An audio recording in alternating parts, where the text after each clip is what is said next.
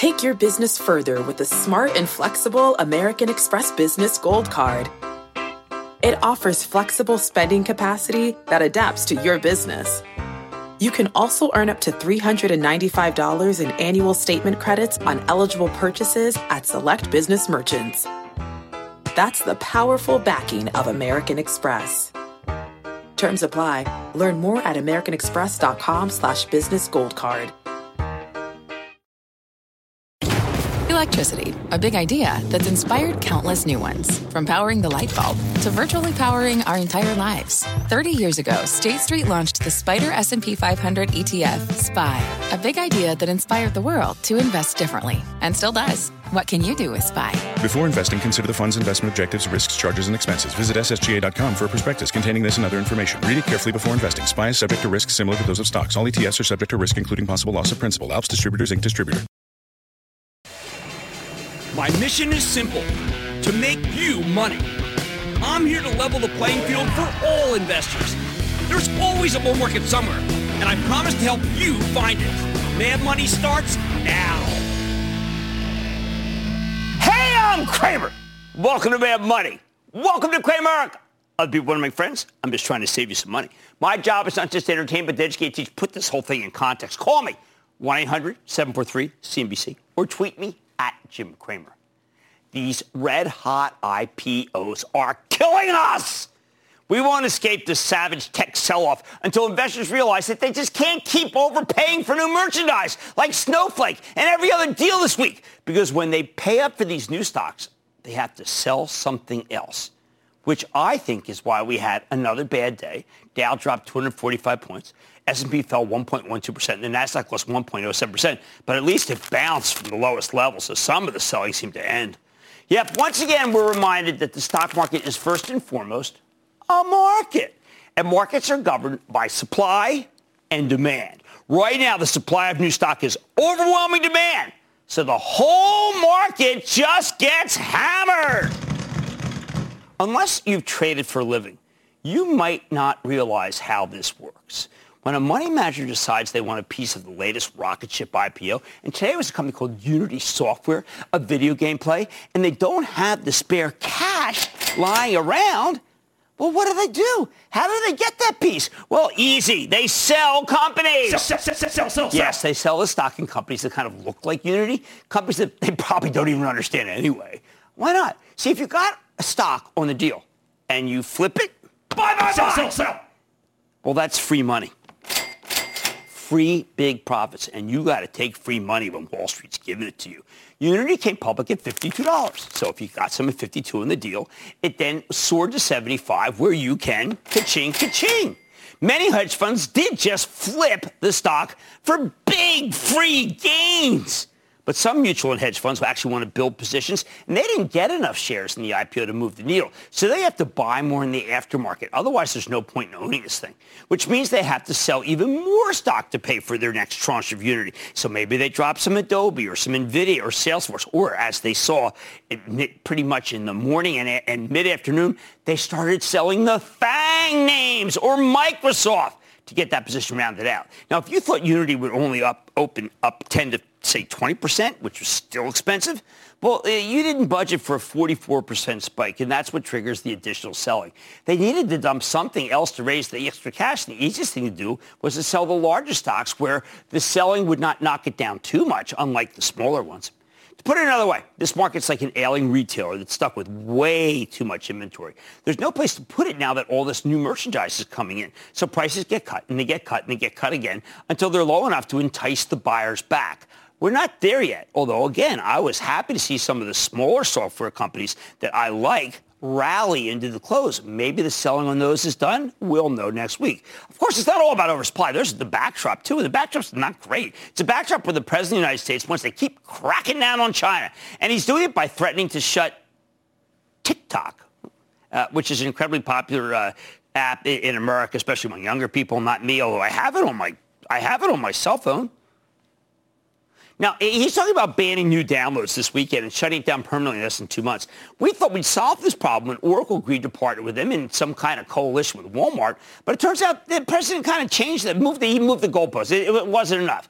He still says TikTok's a security risk unless a coalition of American companies buys the entire thing away from the Chinese. Unfortunately, that doesn't seem to be in the cards. And the buyers, the Walmarts, Oracles, and the private equity feel like they're really giving away the store to get this thing. And the president's still not pleased, which is why our game plan has to start with TikTok. See, because we need, if you're a bull, that is, we need this resolution and this deal to be happen. And we are in a deal or no deal situation. If Oracle and Walmart can reach a deal with the White House this weekend, seems unlikely right now, then that would give this market a major boost. And we need a boost with all the carnage caused by the IPO deluge. Sometimes I feel like this deal will occur if the president thinks the market's going to keep going down. He wants to stop it. Look, I know it seems crazy that a few big deals could destroy so much value in the rest of the market, but you have to understand that we've been through this IPO cycle before. You got to go back to 2014. It was then that we had a ton of cloud deals, and it triggered a hideous sell-off, somewhat like what we're getting now in the already existing cloud names. It turned out to be a fabulous buying opportunity, but you had to absorb some pain. At this moment, the investment banks are practically giving away free money all over the place. Look at the first-day spikes in Snowflake, JFrog, Amwell, Unity. Of course, money managers want a piece of that. No one turns down the free money you get from a pop of some of these red-hot deals if you can get them. But to buy something new, they did indeed have to sell something old. Eventually, Wall Street will run out of quality merchandise that comes public. And we're going to get a bunch of garbage IPOs that don't go to a premium at all. But we're not there yet. We might get there soon, though, because if you're worried about a Biden administration raising taxes on capital gains, well, you got a big incentive to come public this year rather than next year. They can always do retrospective. Remember, they can always claw it back. Tuesday, we hear from a company I have liked since we started the show. It's a company called AutoZone. And we also get from Nike. Both these companies have seen their estimates get boosted in the last few weeks. Ordinarily, I'd say, look out. These new numbers are already baked in. However, the sell-off this week has given you a terrific buying opportunity. Nike's crushing it all over the globe. My Jabil Trust picks them up with a terrific direct-to-consumer business that has big margins. As for AutoZone, the average car on the road just keeps getting older and older, which means they need more maintenance. I recommend buying some before and after AutoZone. The stock tends to have a quick dip down after it reports, and then the conference call, and then everybody's happy again. Tuesday afternoon, we get results from KB Home. I think the numbers are going to be fabulous, like we've seen from the other home builders. But when Lennar reported, remember we had Stuart Miller on this week, or earlier this week, when Lennar reported, the numbers were spectacular. But its stock still got dinged at first before roaring the next day after analysts raised their estimates. I bet the same thing. You know what? It's the same thing happened with D.R. Horton. So I think you're probably going to see the same pattern with KB Homes. General Mills reports on Wednesday morning. While this one's a household name, the defensive stocks have been tough to own lately because investors have no interest in them when the industrial part of the economy is heating up. Remember what we saw from Campbell's last night? Great situation, but people aren't interested.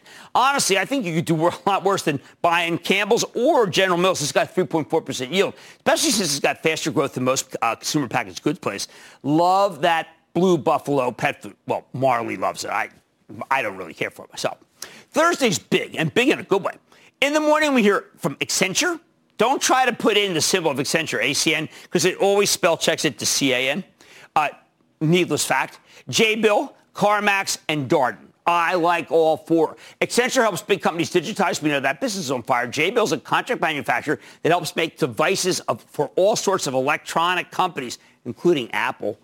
Well, I wish I were in that business. CarMax sells used cars, and there's a developing used car shortage. I'm going to be working that all next week. Finally, there's Darden, the parent of Olive Garden, which has caught upgrade after upgrade. Why? Well, it's a sad story. It's because mom-and-pop competitors keep dropping like flies.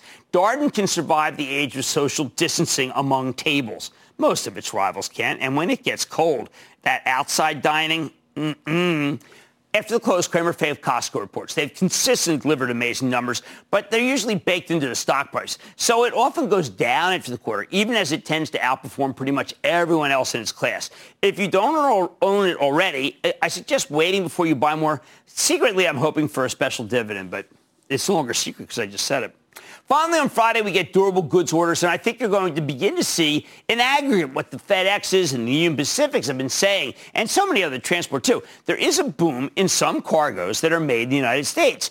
If the number's too strong, a bunch of commentators will come on air and argue that the Fed has to change its stripes and start talking about eventually raising interest rates. Those people will be dead wrong, as usual, but Jimmy Chill has nothing more bad to say about them. The boom is limited to goods, not services, and the United States is still a service economy.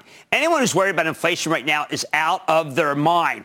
And if we had a strong durable goods number and somebody says we don't need a stimulus, well, they're going to have to answer to me.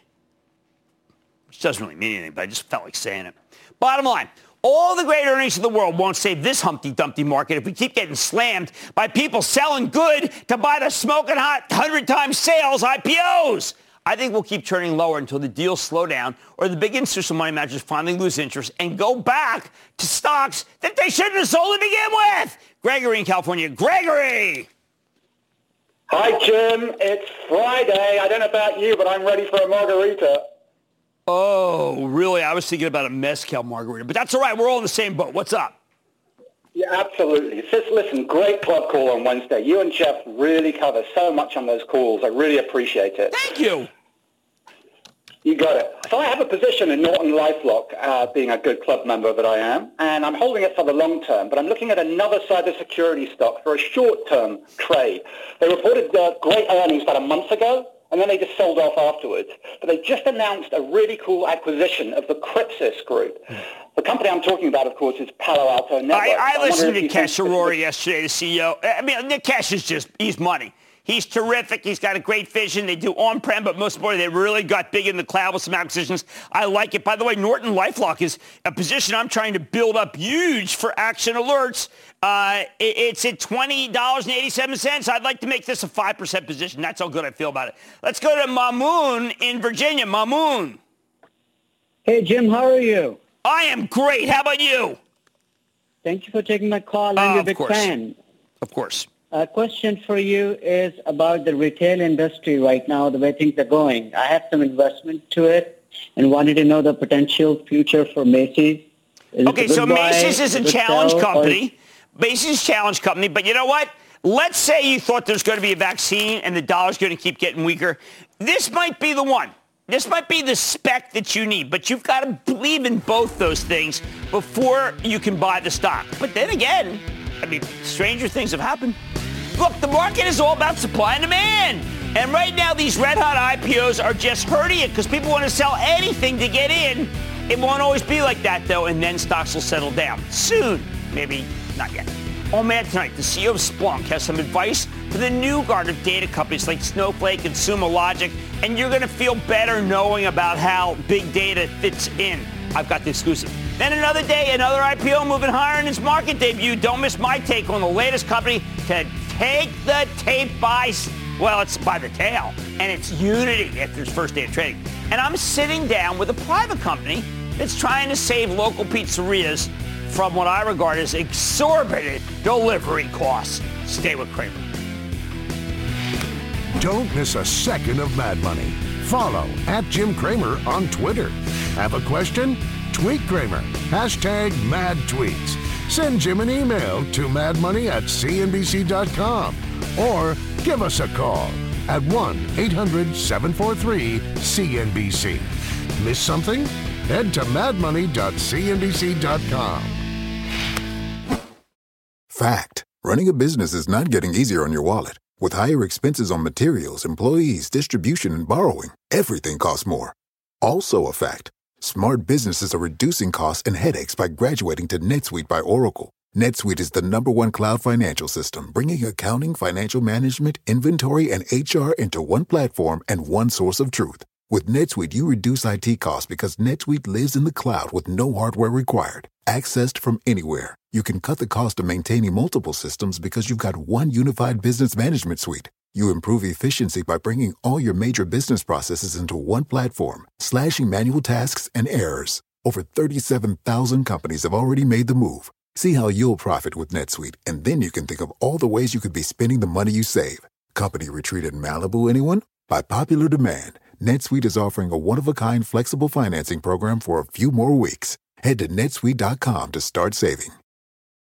When you're hiring, the best way to search for a candidate isn't to search at all. Don't search, match with Indeed. Indeed is your matching and hiring platform with over 350 million global monthly visitors, according to Indeed data, and a matching engine that helps you find quality candidates fast. Use Indeed for scheduling, screening, and messaging to connect with candidates faster. Plus, 93% of employers agree Indeed delivers the highest quality matches compared to other job sites, according to a recent Indeed survey. Leveraging over 140 million qualifications and preferences every day, Indeed's matching engine is constantly learning from your preferences. Join more than 3.5 million businesses worldwide that use Indeed. Listeners of this show will get a $75 sponsored job credit to get your jobs more visibility at Indeed.com/Mad Money. Just go to Indeed.com/Mad Money right now and support this show by saying you heard about Indeed on this podcast. Indeed.com/Mad Money. Terms and conditions apply. Need to hire? You need Indeed.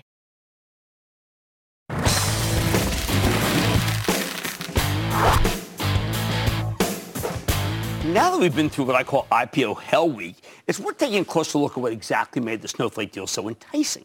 Sure, it's got a triple-digit growth rate, but we've seen that semi-regularly, and we haven't seen a triple-digit price-to-sales ratio in roughly 20 years.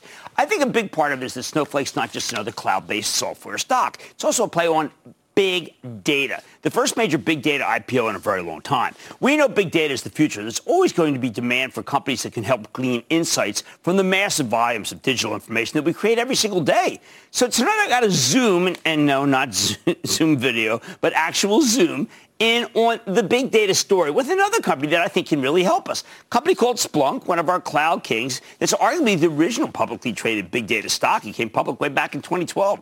Splunk's been hammered the past couple of weeks like so many other stocks, in part because money managers have been using it as what we call a source of funds to pay for Snowflake and these other software IPOs.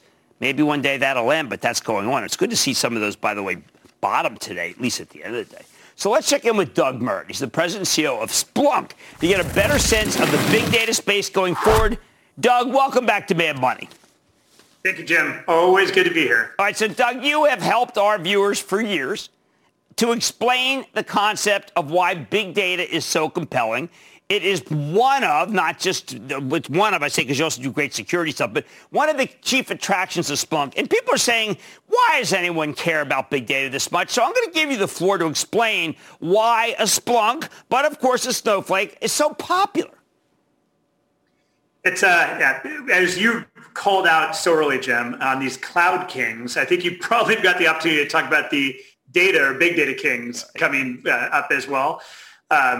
Yeah, we are lucky enough, like Snowflake and others. And by the way, we're a customer of Snowflake. We love using their products. They're a wonderful data warehouse that complements what Splunk does on more real-time time series streaming data and very complex big data. But everything in the world, as we've talked about, has got a sensor attached to it now. And almost everything has got some type of Wi-Fi or network connection. And there is a ton of data, literally tons of data, that is flying around the stratosphere around us at a given moment. The difficulty is being able to capture that data and then begin to make sense of it so that you can serve customers more effectively. You can reduce costs. You can optimize your supply chain. You can hear signals from your employee base. All the different capabilities that if you understand big data, and cloud certainly helps dramatically there, you can actually drive society forward. At Splunk, we call it turning data into action, bringing data to every question, every decision, and ultimately every action, so that we can keep our organizations and society moving forward. Okay, so Doug, is there a limit, though? I mean, at one point, I mean, there's so many companies that look and sound like each other, and we know that data is very important. You know that we're close to Domino's, and there's a great video on your site about Domino's and how great you are important to a technology company that happens to sell pizza. But at a certain point, will everybody have someone who defines data and looks through data and sits through data and Splunks through data, and we won't need any more of these companies? I think that the first trend, absolutely. I think every company is going to need a data czar, a data leader, a chief data officer. Over time, the whole point of digitization, a number of points. One of the big points of digitization is you now get a bunch of data you didn't have before so that you can actually begin to act in near real time on all these different signals. that needs somebody that understands data and guides data across an organization. That pull from corporations is what pulls companies like Splunk and others forward to help the technical population within those organizations actually make sense of data for the marketing department, the sales department, the HR department, the finance department, people that are leaning much more heavily on data gathering, data science, and making sense of data. All right, so for Carnival, we know that company is loaded with technology. One of the things they did, and we can't cruise right now, but we'll be cruising again, is they'll have something that's on you that you carry that basically they know everything about you. How do they make money for Carnival shareholders and also make it a better experience? Yeah, that is the core of their whole data strategy is let's reduce costs so that we're much more thoughtful about when we provision supplies, and let's at the same time increase the customer experience, enhance the customer experience so that we can anticipate their needs. We can pop up both physical and digital services in a just-in-time basis so that their cruise experience is unparalleled, and people, you know, I agree, they will go back on the water at a certain point in time, and they're going to want an even more extreme and beneficial experience given everything that we've just been through. And data is at the core of both the customer experience piece as well as driving more efficiency and effectiveness across their fleet. One last question. Is there no end to the number of deals, Doug? Because as a person who looks at stock, I'm thinking, all right, we are getting deal after deal in this space, and it's starting to wear buyers down. Is the pipeline filled with big data companies, or are we kind of seeing the big ones? You know, I think there's certainly a lot of people that are trying to do different things within the data realm. What something like Splunk has an advantage around is we've been in business for 15 years. We're just nosing up to $2 billion of annual recurring revenue. As we talked about on the last show, that's our growth rate, over 50% of ARR at $2 billion, makes us the fastest growing company at that size in the enterprise software arena. And there are economies of scale that come from an organization that's willing to invest across the data spectrum. We've invested in streaming technology, storage and indexing technology, search technology, machine learning, AR, VR, solutions on top. And I think organizations that we're talking to are looking for a little bit of flight to safety. I want an organization that I can trust, that is able to serve a broad range of my data needs. And I think most of these markets go to the early winners and the super high growth companies. And there'll probably always be pressure for people that need funding and need to push their companies forward. But I like the position that someone like Splunk is in to effectively serve our customers in this critical need. All right. Well, look, thank you for explaining this to us. You know that there are a lot of people buying stocks. They don't know why they're buying, Doug. They don't know what they do. Thank you for that primer. And we know that we've liked Splunk for many, many years. Always good to talk to you. The same, Tim. Thank you for having me on. Okay. Now, that's Doug Merr, President and CEO of Splunk. And again, one of the stocks that I think has been hurt by the fact that people are selling some software companies in order to buy others like Snowflake. And eventually it ends, but it hasn't ended yet. Mad Money's back after the break. This podcast is supported by FedEx. Dear small and medium businesses, no one wants happy customers more than you do. So you need a business partner just like you. Like FedEx, who understands your passion for serving your customers because they have the same commitment towards you. That's why FedEx offers you picture proof of delivery, packageless and paperless returns, as well as weekend home delivery to 98% of the U.S. on Saturday and 50% on Sunday. See the FedEx service guide for delivery information. What's more, FedEx Ground is faster to more locations than UPS Ground. Trust FedEx for timely deliveries. See what FedEx can do for your business.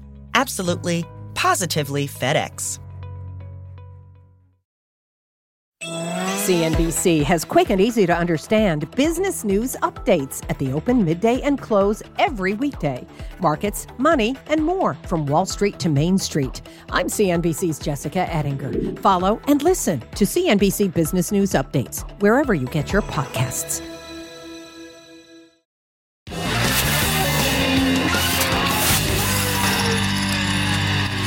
Today we got another red-hot sizzling tech IPO.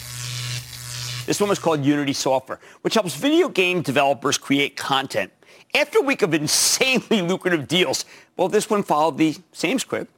Unity priced at $52, substantially higher than the already raised price range, then opened at 75, before pulling back a bit to 68 and change. Not exactly another snowflake, but still a huge success. Unfortunately, Unity's following the same script as every other deal this week, from Snowflake to JFrog to Amwell. It's a good company with a stock that's way too expensive at these levels for people who watch Mad Money. Still, I think it's worth going over in more detail because sooner or later, the stock's going to pull back, and I want you to be prepared to buy some if it gets to more palatable valuation because I like it very much. So what exactly does Unity do, and why were money managers willing to bid the stock up to, say, 30% premium today? Well, technically, it's not just a video game play. Unity is a popular platform for creating and operating interactive real-time 3D content. They've got exposure to all sorts of lucrative end markets: architecture, engineering and construction, media and entertainment, automotive, transportation, and manufacturing. But the big one right now is still gaming. Last year, 53% of the top 1,000 mobile games on the Apple Store and Google Play were made using this company, Unity. 53%. I know you never heard of it, but that's pretty staggering. When you look across mobile games, computer games, and console games, more than half of them use this platform, and that is huge, even if they tend to be concentrated in lower-budget independent titles. You don't see many mega blockbusters made with Unity, but that doesn't make it a bad business. The other operators in this industry are either privately held, like Epic Games, which makes the popular Unreal Engine, or they're in-house. For example, Take-Two Interactive has their own engine for games like Grand Theft Auto, Red Dead Redemption. Unity's carved out a niche for itself in mobile and smaller international independent titles, rather than by going head-to-head against the big dogs. Now, outside of gaming, Unity's not unlike Adobe or Autodesk. It's sort of used like computer-aided design software. Fabulous business. Now, in each of these industries, the company has two parallel business models. There's the subscription business, where they charge you a monthly fee to use their development tools. And then if you make something using their engine, well, Unity can take a cut of the revenue. If you make one of these free-to-play mobile games that makes its money from advertising or in-game purchases, Unity's got you covered. According to management, when you add up all the industries they serve, the total addressable market could be worth $29 billion. About half of that's from the rapidly growing gaming business. The other half's from architecture, engineering, media, autos, and manufacturing. I know, prosaic, but lucrative. How about the financials? Unity's more mature than some of the smoking hot IPOs that we've been seeing in the software sector. It was founded way back in 2004, so it's old enough to drive. Last year, they had 42% revenue growth. Pretty amazing. At least in the first half of 2020, came in at 39%, which is a strong number, but not the kind of that typically gets you a stratospheric valuation. The company's dollar-based net expansion rate, that's the amount of business they're getting from existing customers, accelerated to 142% in the first half of the year, up from 133% in 2019. Now, that's great. They've seen a steady rise in the number of large customers doing more than $100,000 worth of business with them, annually that is, and from under 500 in 2018 to over 700 in the first half of 2020. Again, it's great to have those businesses. How about profitability? Now, I've spent all week explaining that many of these newly public tech plays don't need to be profitable, especially not when they're in turbocharged growth mode, because it makes more sense for them to invest every penny they can get their hands on expanding the business. And that's what I want, for instance, from a Snowflake. But like I said before, Unity's a more mature company, so they're much closer to turning a profit from something like Snowflake. Their margins are absolutely heading in the right direction. The gross margin, what they make after subtracting the cost of goods sold, was up 400 basis points in the first half to nearly 80%. That's mind-blowing margins. It's a major reason for the IPO pop. Their operating margin, the percentage of sales that they keep as earnings before interest and taxes, was up almost 1,000 basis points to negative 6.4%. Very nice to see, because it means they're closing in on profitability. What else? The bloodlines. The CEO used to run Electronic Arts, one of the big three game publishers, and it's backed by some very smart venture capital firms. Silver Lake, you often hear their name. Sequoia, they're really fabulous, and they still own more than a third of the business. So there's absolutely a price where I'd recommend Unity. It's not perfect, but it does have a lot going for it. But what is that price? Is it the $68.35 where the stock closed today? No, thank you. Consider that at $38, the midpoint of the original price range for the IPO, Unity was already being valued at $10 billion. At $52, the actual deal price was being valued at nearly $14 billion. When it opened today afternoon at $75, it was worth more than $20 billion, closing in on the value of Unity's total addressable market. And I regard that as insane. At 68, it's closer to $18 billion. That's a lot of value creation for a single session, isn't it? What does that mean in terms of valuation? Okay, if we assume Unity can keep growing at a 39% clip, then you have to figure they can generate $753 million in revenue this year. So at the IPO price, it was already trading at 18 times sales. And at today's run, it's trading at 24 times sales. People can't pay that. It's incredibly expensive, even if it seems reasonable in comparison to something like a Snowflake or even an Amwell, which we talked about last night. But that's a lead company. Not many stocks trade at more than 20 times sales. At these levels, Unity's got a similar valuation to some of the hottest cloud stocks around there. Zscaler, Viva Systems, Cloudflare, The Trade Desk. While Unity's definitely a good company, I don't think it's Zscaler good. It's not Cloudflare good either, and it's not 24 times sales good. I know you probably think I'm dumping on it. It's just that price matters so much to me because I've been in the business for a long time, and if you get the wrong price for a good company, it doesn't matter. You can lose money. If you want a sky-high valuation in the software space, you either need ultra-fast revenue growth or you need substantial earnings. Unity's simply not at that level. Again, not knocking Unity. I'm knocking Unity's price. Now, there's a rule of thumb we have for software as a service industry. It's called the rule of 40. You take the revenue growth, and then you add the operating margin. And if the sum is above 40, then the company passes the test that we like on Mad Money. Unity flunks the Rule of 40 test. It's growing at a 39% clip with a negative 6.4% operating margin. If they can maintain the current growth rate and generate some positive earnings before interest and taxes, then I'd be willing to bless paying up for this one, but they're not there yet. For now, I can't get behind Unity at 24 times sales or even 18 times sales where it came public this morning.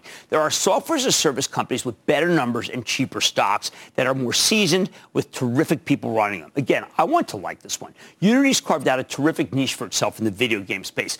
It's a way to play the industry as a whole without betting on specific titles, especially the less glamorous but much faster growing mobile game space. Rather than going head-to-head against the big dogs, Unity's taking massive market share with smaller independent game studios that don't want to pay up for licensed, fancier engines from the competition. And there's some real opportunity beyond gaming, which I like. But the bottom line, like all the other red-hot IPOs we've seen this week, you need to let Unity cool down before you even think about touching it. I consider this one enticing around $50 or maybe less. I know that's a turnoff for some of you, but you know what? I think patience is a virtue. Victor in Texas. Victor. Booyah from Austin, Texas, Jim. Hey, how you been? Doing good, thank you.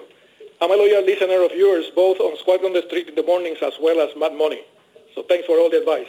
Good. Hey, today I'm calling about Big C, Big Commerce. It has a valuation of 40 times revenue, but offers a lower entry point when compared to other e-commerce companies like Shopify. So I want to know, what's your take on it? And should I hold my position, buy more on the dip, or move on? I think you're going to have to wait. If you want to buy more, you're going to have to wait till it's lower. This is one that we looked at that is growing. It's, again, in that cohort that we've said is growing fast, but not fast enough to equal the price to sales mark. So I thank you for the kind words, but we're not big commerce buddies here. Let's go to Rick in Florida, please. Rick. Booyah, Dr. Kramer. Booyah. Thanks to you, I was able to retire at 58. Holy cow, man. Thank you. Thank you very much. Go ahead. Now, you want my stock? Yes, I was just doing a little clapping there. What's going on? Take-Two Interactive. Well, I like Take-Two. My Travel Trust owns it, and we think that it's a great company. We bought it around lower. We did sell some a little bit, let some go because it had such a big move, but we're holding on to the rest, and I think you've got a real winner with Take-Two and Strauss Zelnick. How about Jody in Arizona? Jody. Hi, Mr. Kramer. Jody. Since I'm retiring, I am a new investor and have allowed myself to play with about $2,000 as I learn the stock market. Okay. I bought IGT about 18 months ago at $16.50. Bought more on its way down, and then it hit $375, so I chose to hold it versus sell at such a loss. I see Penn and DraftKings starting to come back. So although IGT is a different type of company, from what I understand, there's a little overlap with sports betting. What are your thoughts on IGT? you know, it's still a casino. It needs casino orders. I'm going to have to tell you, Jody, I know I don't, look, you wrote it down. That was great. You didn't sell it lower. But I don't see the real value to owning that stock. I feel so bad here, guys. I've been saying so many negative things about stocks, but not about companies. You have to understand that. It's not about the companies. It's about the stocks. Another day, another red-hot tech IPO. Let this Unity cool off before you even think about buying it. Sure, it can still go up, but the risk-reward's not great. Much more Mad Money had independent pizza operators on Slice, an online private ordering marketplace, have doubled their weekly sales during COVID. I'm going to sit down with the CEO to find out more about the trend. Then how the post-Snowflake hangover is putting easy-to-understand stocks back on the map. And all your calls rapid-fire tonight's edition of the Lightning Round. So stay with Kramer.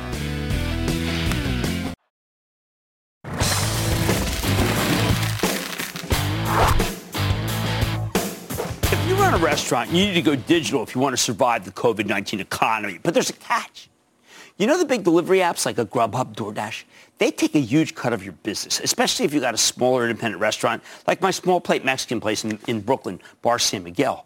Even before the pandemic, these third-party delivery companies charged an arm and a leg.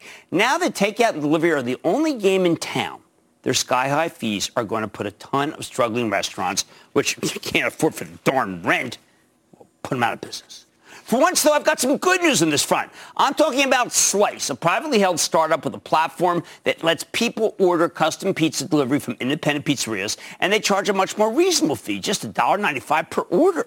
Meanwhile, they also help their partners digitize their whole business, everything from creating a website to search engine optimization, so they can better compete against the big national players.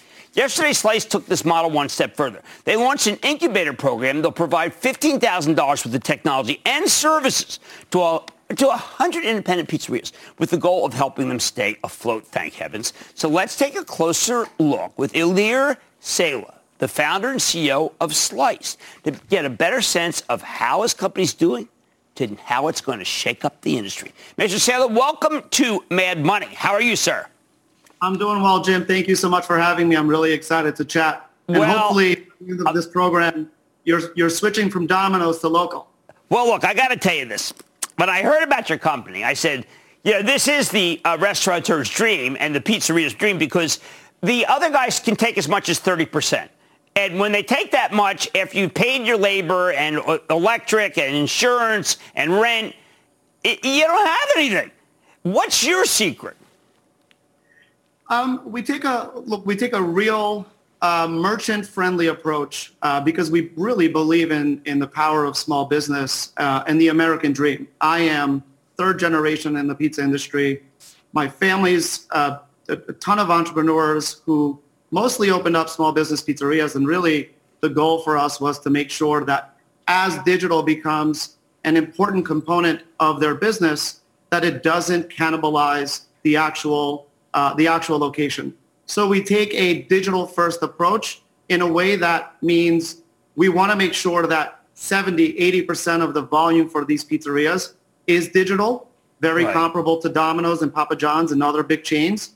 And in order to do that, you have to take a long-term view, and you've got to take a merchant-friendly view around loyalty, around online ordering for most of the orders. And obviously, in order to do that, we've got to run the playbook.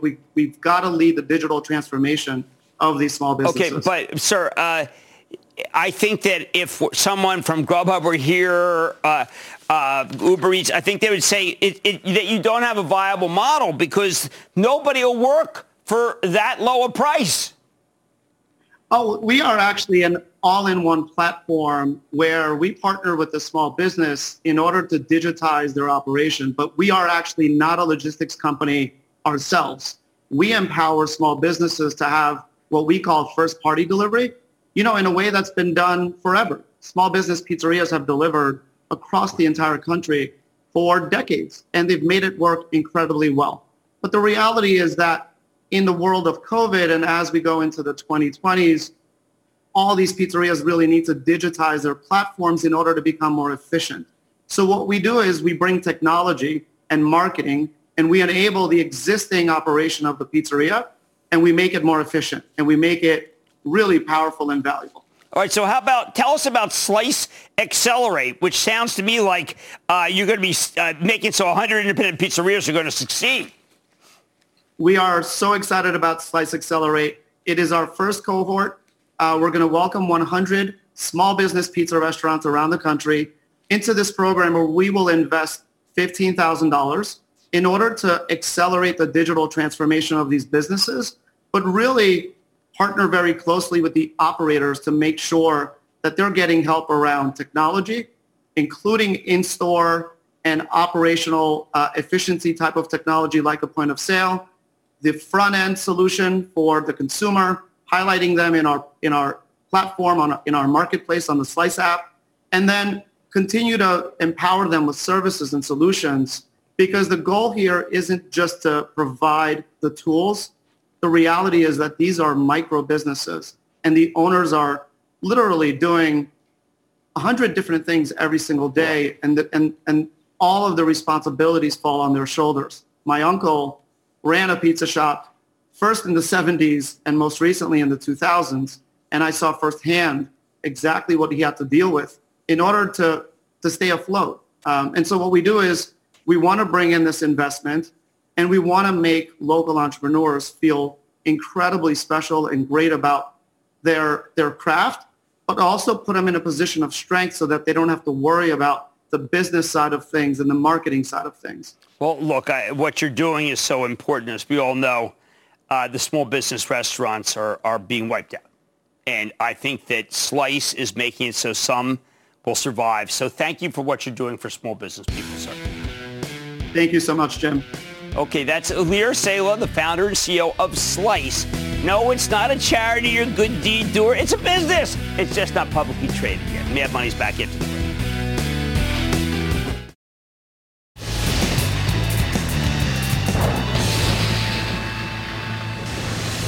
It is time. It's time for the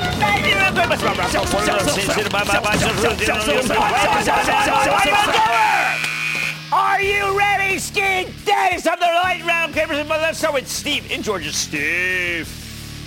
Hey, Jim. Big booyah from Atlanta and the great state of Ohio. Monster booyah back at you. Monster booyah. What's up? So my brother Scott and I got into this stock about 7 years ago, around $70 a share, and we've ridden it all the way down to $5.40. I'm still convinced this 3D print market is attractive, but I'm afraid the stock's worse than my Cleveland Browns. The company's 3D Systems, DDD. Worse than Cleveland Browns? I had Kareem Hunt. He gave me 24 last night. Hey, and chumped it well, too. They're both better than that stock that you have, my friend. As a matter of fact, number 5 is a stock that I don't really care for. I think you can own that, but it ain't going to make more than $1 or $2, so you be the judge. Now we're going to go to Jason in Arizona. Jason. Yo, Jimmy, chill. Chill man in the house. Jason the Cobra from Phoenix. Hey, look, I've got some puts in Cracker Barrel, and with the virus at play, and considering millennials do not want to eat there, what do you think about the stock and the future of Cracker Barrel? Well, I believe it right now that there's not a lot of travel going on, and that's where Cracker Barrel really makes a lot of money, so I'm not that interested in it. I did it one time when I was 40 pounds heavier. Loved it. I used to have this apple pie with ice cream and a slice of cheese on it. I got to tell you, man, that was my kind of appetizer. But right now I'm staying away. Let's go to Brandon in Maryland. Brandon. Big booyah, Jimmy Chill, coming straight from high school, Maryland. Well, now, I want to say thank you for everything that you do, for guiding us through, this market and everything. Thank you. And I also want to say thank you for getting us on the show, and hopefully you get them in again now that CCH deal is over. Maybe, hopefully. What's up? Which stock? All right, so back in 2016, I used to work for the company Hollister, and of course, it's under Abercrombie & Fitch. Now, they had their whole scanner situation where they're switching out and getting new tech in, and it led me to this company that I ended up investing in for $50 at that time, and now it's currently sitting at $256 at that. And so I want to get your thoughts on Zebra Technologies, stock ticker ZBRA. I think that companies, I remember like a symbol technology, really just didn't have much going. This Zebra, which is now one of those companies that people are selling in order to buy new IPOs, is a great company. And I think as it comes down, you can accumulate it But at the same time, since you got a $50 basis, you should take some of your money out and just let the let the house money run. I want to go to Leon in California. Leon. Hey, Jim. So I want to get your wisdom on this company that I've been holding since about $7. The company is Plug Power, ticker PLUG. Oh, I like Plug. They came on, and I had been a naysayer for a very long time. And they came on and talked about these acquisitions they made, and I think the acquisitions are excellent. I would not have liked it if it weren't for the acquisitions. They made it exciting for me. Let's go to Amin in Washington. Amin. Booyah, Jimmy Chill. Booyah. My dad and I have been watching your show for years. We love you, man. Ah, oh, thank you. I'd hire like your dad too. Fire about Nokia stock. What no, we're thoughts? Not buyers of Nokia because they have a product that's expensive and not as good as some others. And that was, you know, who would ever do that? Would you ever buy a company? Would you ever buy a product that's more expensive than another product and the company's not as good? No, you wouldn't. And that, ladies and gentlemen, is the conclusion of the Lightning Round. The Lightning Round is sponsored by TD Ameritrade.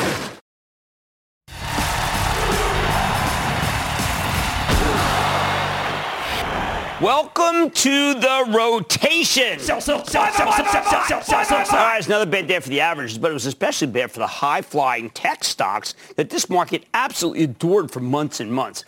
Right now, they're being dumped in favor of the low cyclicals. And you got to wonder if this rotation is for real, or is it just a temporary reaction to seeing people overpay for all these cloud IPOs? Classic example being Snowflake. When you see all the higher multiple stocks rolling over like this, the ones that are ridiculously expensive by any benchmark that you can think of, that doesn't just happen in isolation. Instead, the money flows into other areas of the market that are a lot cheaper and a lot easier to understand. Now, here's a good comparison. Take a look at the chart of any cloud or cloud-related stock. Now, what I'm first doing is picking the four best, okay? I mean, these are unbelievably great companies, all right? And look what's happening. They're almost all behaving terribly lately. They peaked a couple of weeks ago, okay, right? When the whole market got body slammed, then they rebounded, but not quite back to their old highs. And now they're sinking again. Look at something like RingCentral, the cloud-based call center software play, which, by the way, finally, by the way, had an up day today.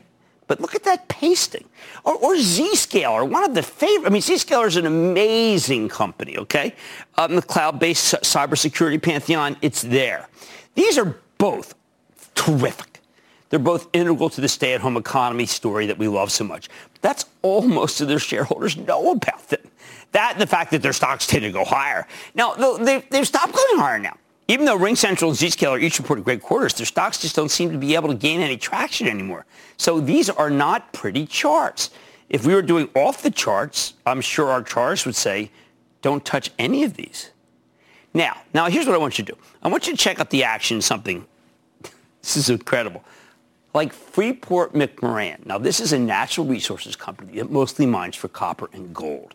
This is a stock that's been lost in the wilderness for the better part of a decade. And then when COVID hit, well, of course, immediately got cut in half. But lately, this thing's been roaring. It's got one of the prettiest charts in the entire chart book. Look how you would feel if you owned that stock. Why is it so good? Because Freeport's joined at the hip with China, the largest user of copper on Earth. When China's in expansion mode, like it sure is right now, Freeport's unstoppable.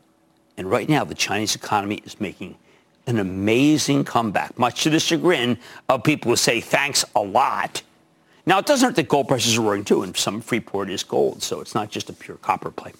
The thing about Freeport is that unlike, say, Zendesk, Zscaler, whatever, it's very easy to understand. It's not widely owned, and it's darn cheap, especially if you think the earnings are headed higher. You think...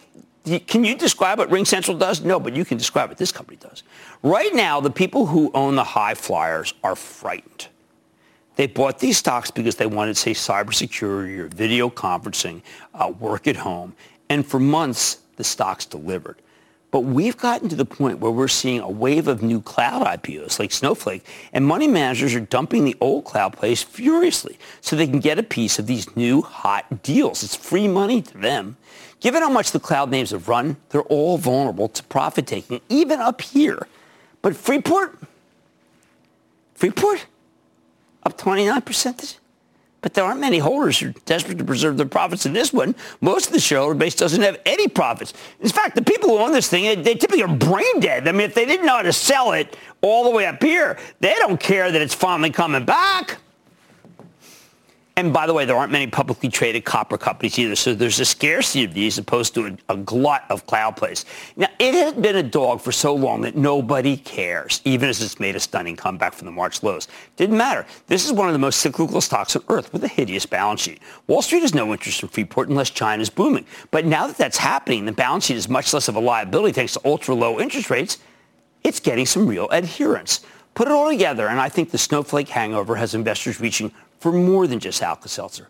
They're reaching for previously down-and-out cyclicals like this one, like Freeport, which feels like a much safer bet at a time when the high-flying, hard-to-understand cloud stocks keep getting hit, getting pulverized by wave after wave after wave of profit-taking to put their money in hot deals so they can blow them out. Let's take a Kramer.